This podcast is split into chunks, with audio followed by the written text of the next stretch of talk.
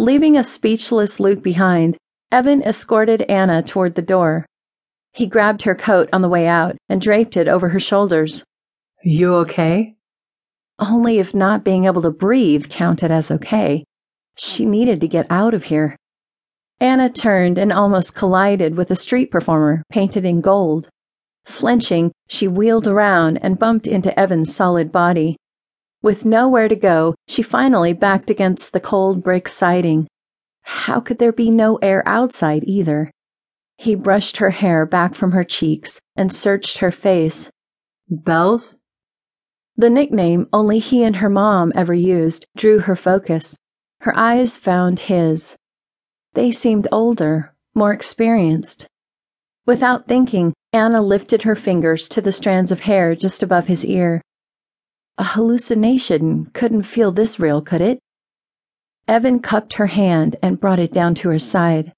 I'm sorry. I didn't mean to startle you in there. You were giving our old signals. I thought you wanted me to. I did. Thank God, her voice worked again. Trust me, you couldn't have intervened soon enough. It's just, how did you. Uh, when did you. A lot of good it did for her voice to function if her brain didn't. When he stepped back, the Christmas lights on the awning illuminated a look she didn't understand. I'm on leave.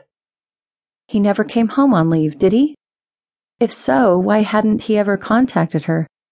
Anna's stomach churned at the possible reasons. She took in the sight of him, filling out a dress shirt with a stature she didn't recognize. He could have been someone else. Maybe he was. So much time had passed. So you come home out of the blue and decide to go to Blackbird?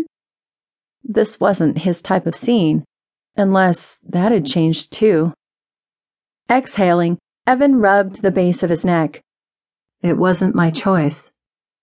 The door beside them opened, and a stunning Latina with lashes almost as long as her heels approached. Evan, what's going on? She curled her manicured fingers around his arm and pressed into him. So much for Anna regaining her breath. A brown paper bag underneath a city bench caught her eye. Hard liquor had never looked more tempting. I was helping out an old friend. Evans said in a completely controlled tone. Oh, good. The girl bubbled forward and extended a hand.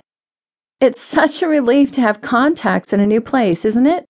I'm Marissa. Don't say it. Please don't say it. Evan's girlfriend. The wind coursing over the sidewalk was nothing compared to the way those two words gutted Anna straight down the middle. She begged her face not to wince as she returned Marissa's delicate handshake. Evans stared at the pavement. The wind had to be cutting through his blue button down, but he didn't so much as twitch. Why couldn't Anna be made of steel too? They hadn't seen each other in five years. Of course his life had carried on.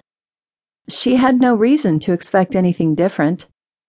If she could just figure out how to get common sense to infiltrate her heart, she wouldn't be standing here as incoherent as a Macy's mannequin.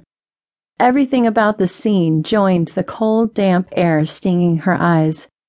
Stupid hormones. Are you all right? Marissa transferred her hand from Anna's arm to Evan's. Even a scrunched look of pity didn't come close to diminishing the beauty in her features. Shake it off already.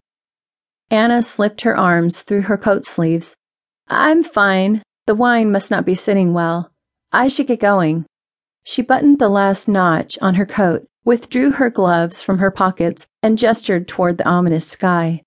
You guys go back and enjoy your dinner. I'm going to walk home before the rain starts. Evan looked up and down the dark street. Not gonna happen. Anna raised a brow. Excuse me? You're not walking all the way home.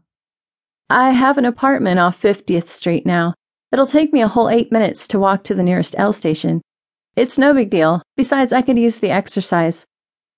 After missing her contemporary hip hop class tonight, her tight muscles were threatening protest.